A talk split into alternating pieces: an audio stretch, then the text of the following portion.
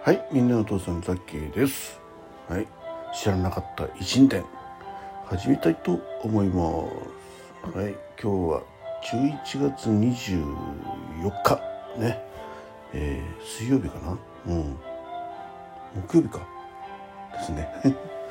はい、ということで、えー11月24日までのね過去の偉人の方を、えーウィキペディアの方からピックアップして丸コピでお話しします。ということで今日ピックアップさせていただきましたのはイタリアの作家、えートスカーナ大公国のフィレンツェ出身の、えーピノキオのピノッキオの、えー冒険で世界に知られているカルロ・コロコローディです。コローディってココローディコローディコローディですね。読み方わかんない。はい。はい、ペンネームコローディはえル。ルッカとビストイアの間にあごめんなさい。ちょっと待ってよ。そう、えー、1826年11月24日までの1890年10月26日まで、えー活躍されて63歳で亡くなってますね。はい。でペンネームはコロディはコロディはルッカとビストイアの間にある、えー母アンジェラアンジェラ・アルツツァーリの、えーふるさとでもあるルッカ県の農村の名前、えーコローディ現在はペーシャというココムーネの一部から捉えたもの、えーまた彼自身その子供時代の大半を過ごした土地である。そこで小中学校に通いコレん？コレディ・ベルデルザの、えー進学校に進学するため、えー村を出る。しかし、えー結局退学し1843年スコロービ修道院の学校を卒業。これが最終学歴となった。翌年フィレンツェの出版社ピアッティ出版に職を得そこに出出入りする知識人と面識を得るようになり特にジョバンニ・バティスタ・ニッコリーニに強く影響を受けた。彼から愛国心と共和主義の精神について深い感化を受ける。1848年の第一次独立戦争への義勇軍としての参加などその影響は先の内容にも及んでいる、えー1847年、えー以降雑誌への寄稿など作家としての活動を始める。音楽演劇政治文化批判などその執筆文化分野は非常に多岐にわたる。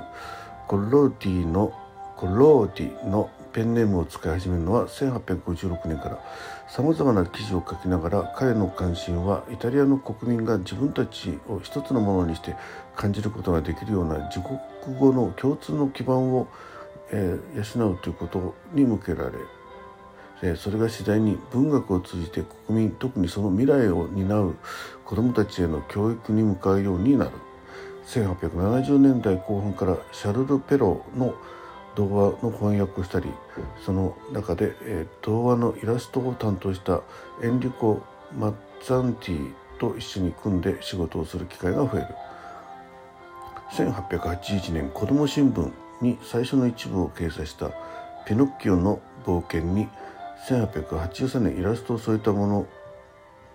添えたのもこのマッツェンティである。ピノッキオの冒険が大成功を収めたのはコロディが亡くなってからのことである。20世紀になって初めてその作品の文学的な価値は児童文学の専門家たちからも完全に承認されるようになった。作品の影響はそれが単に世界的な読者を獲得したということだけではなく国内的にはイタリア語の普及ということにおいても多大な功績を上げている。コルローディは晩年一連の教科書のシリーズの仕事に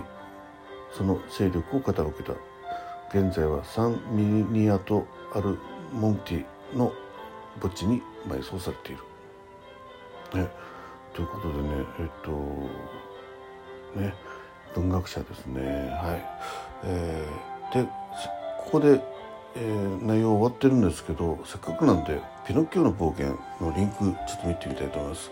ピノッキオの冒険はイタリアの作家カルロ・コルローニコルローディのコローディの、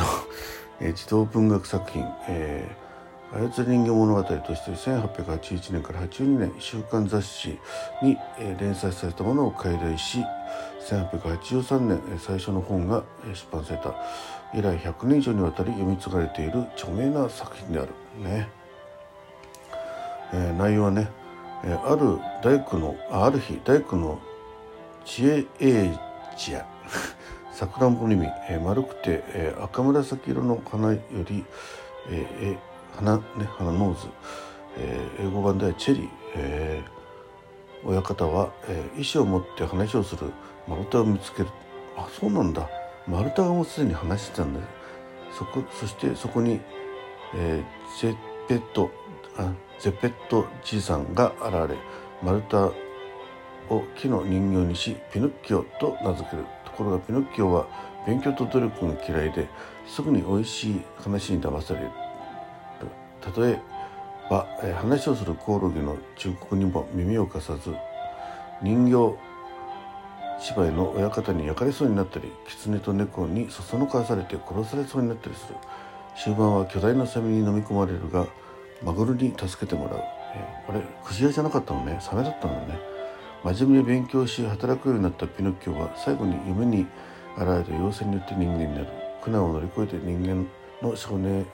へと変化するまでの逸話が書かれている。なおピノッキオのオリジナルのストーリーは政治的風刺を特に法制度の仕組みに対する風刺を含んでいる。ああそうなんだね、うん、名称ピノッキオは松。松の意味なんだ。ピノピノが松なのね、えー、なおイタリアではだからままっちゃんってことだね、えー、なおイタリアではジョゼッペの愛称でもある、えー、かつては、えー、綴を英語式にピノチオと読むこともあった。昔ね、えーと、シャンソン歌手かなんかの人がねピノチオピノチオって歌ってましたよね。現在ではイタリア語式にピノッキオあるいはピノキオというものが一般的である。ピノチオの名前も会社名などに使われている、えー、山崎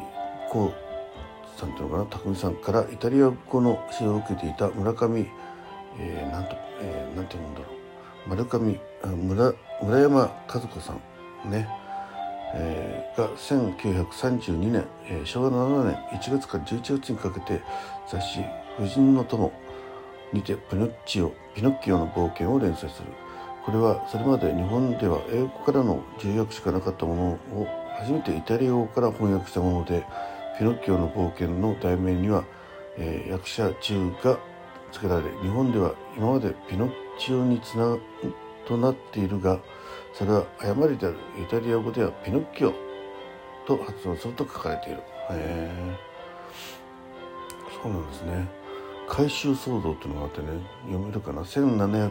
年11月4日、えー、名古屋在住の司法康夫っていうのかな？がオールカラー版「世界の童話」を自分の子供に読み聞かせていったところ作中にピッピッコのピッコの狐めくら猫という、えー、歌詞に気づきその点を指摘しながら五体満足で利口な主人公を期待される子供像として描いている反面他の障害を持つキャラクターを社会の落語者として描いており差別を拡大助長させる、えー、動画であるあり、えー、かかかかできない、えー、と出版社に抗議した。えー、小学館側はこの講義を検討し自社から失敗しては5種類のピノチキオ本のうち4種類差別的表現があったと認め回収した。最新版の国際版少年少女世界文学集についてはメクラビッコなどの表現はないので回収しない。旨を国家者の手法に、えー、勧告した。貧国化。しかし手法は障害者差別出版を許さない。まずピノキオをアラブ会を立ち上げて小学会に対して、えー、国際版の回収回収方法に対する具体策の提示自己批判の文章を、えー、提出。自社全出版物の、点検と報告を要求した。しかし召喚側は国際版の回収には応じられないとして告発者と対立した。次に告発者はマスメディアに向けてアピールを行い社会問題へ発展する。さらにえー、図書館を相手取り差別図書を読ませるなと、啓蒙交通活動を起こし当時日本では出版されていた11社38社のピノキオ本の本の回収を要求した。12月図書館問題研究会が検討を行い図書館の自由をもとに回収措置は言論に対する封殺行為であり許せない。本作は弱点を克服し、えー、成長する子どもの可能性を描いた作品でありめくらびっこという言葉で障害者差別に結びつけるのは拡大解釈で作品の意味を汲んでいない、えー、回収を行えば障害者差別がなくなる道理もなく言葉だけで何何かを変えようという幻想につながりかねない、えー、個々の企業に対する脅しが差別の撤廃にはならないし体制も変わらない。とする反論声明を提出した、えー、強引な告発に対して批判があったが小学館の改修についても安易だと批判があった。この騒動に対してピノキオ大使は世界の割れ物と揶揄する声もあった、えーね、黒人差別る会も参照なのね、えー、名古屋市立図書館はこの事件を受けて1979年に、えー、職制判断を避け全職員で検討する広く、えー、市民の意見を聞く当事者の意見を聞く産業策を資料した。ということでね。あそんな問題があったの知らなかったですね。ちょっと初めて知りましたけど。はい。あの過去のねこう作品に関してその当時のね表現を、まあ、前もさっきなんかの、時に言いましたけどその当時あった言葉が今でねふさわしくないからって発禁にするとかっていうのはちょっとおかしいんじゃないかってことをねさっきも申し言ったことあります。